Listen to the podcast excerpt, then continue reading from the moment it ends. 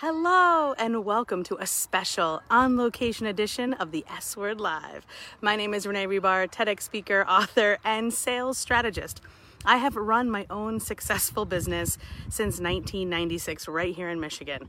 Um, although I've had lots of locations from New Jersey to Florida to Los Angeles, the goal here today is to share with you some of the secrets that I've been sharing with my clients for years about how not to burn out as an entrepreneur.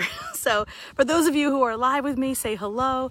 Um, I see Pamela here. I am at Whitaker's Berry Farm today in Ida, Michigan. If you've been here, let me know. Uh, it's a great place. We come here every single year to pick the best beautiful strawberries.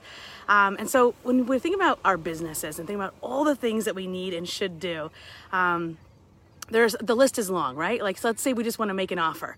Okay, so we have to create a sales page and create a link and create, create an email sequence and attach it to ClickFunnels or ThriveCart or Teachable or wherever we're going to be sponsoring it. And then we're going to decide on which platform we're going to use.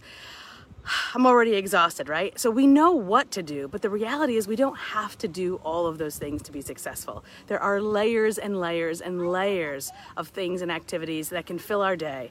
A, number one, we don't have to do all of them. B, we don't have to be the one to do all of them to be successful.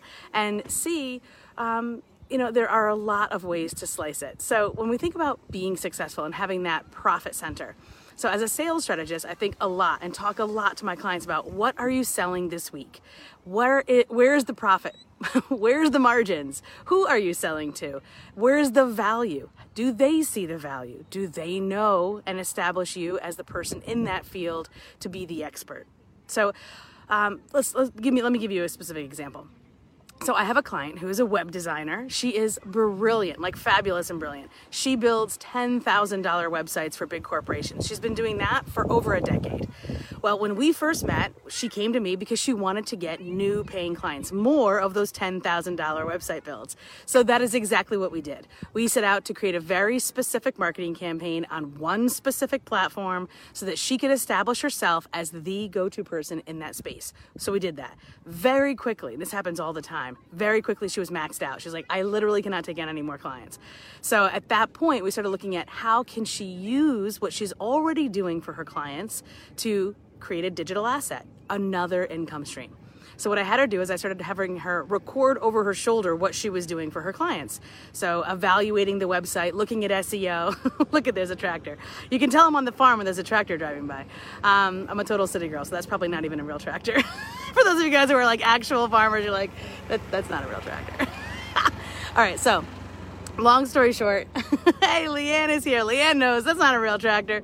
So um, when it comes to what she was doing, I had a record over her shoulder what she was already doing for her clients. So what was she doing for SEO? What she was doing for the WordPress build? How she was framing out the site? What was good? What was bad? How they got ranked in Google?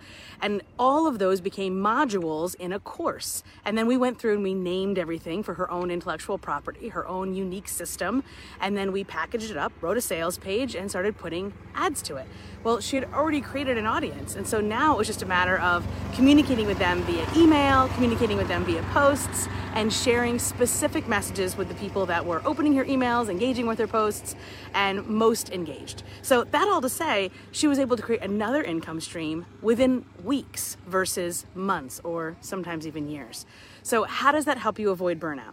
Well, number one, it's about scheduling time for yourself, knowing you don't have to do everything, and creating other income streams, specifically digital income streams that allow you to show your work, teach what you do, but to people that maybe can't afford you privately, can't afford you to consult them one on one, or can't afford you to do the work for them.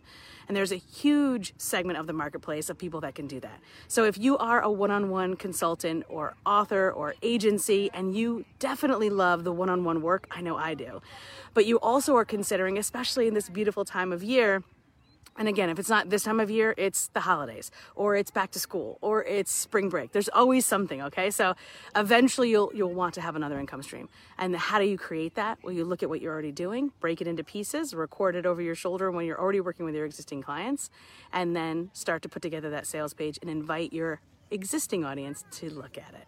And that's what I call a duck launch. so if you want to know more about a duck launch, uh, type the word duck, careful how you spell that, in the comments below and I will send you something super special. All right, guys, have an amazing Wednesday. Thank you for stopping by the S Word Live today. And I'm going to show you this uh, beautiful farm here. Look at this. Those are all strawberries. Ah, we're going to have some beautiful strawberry pie tonight, most likely. So check it out.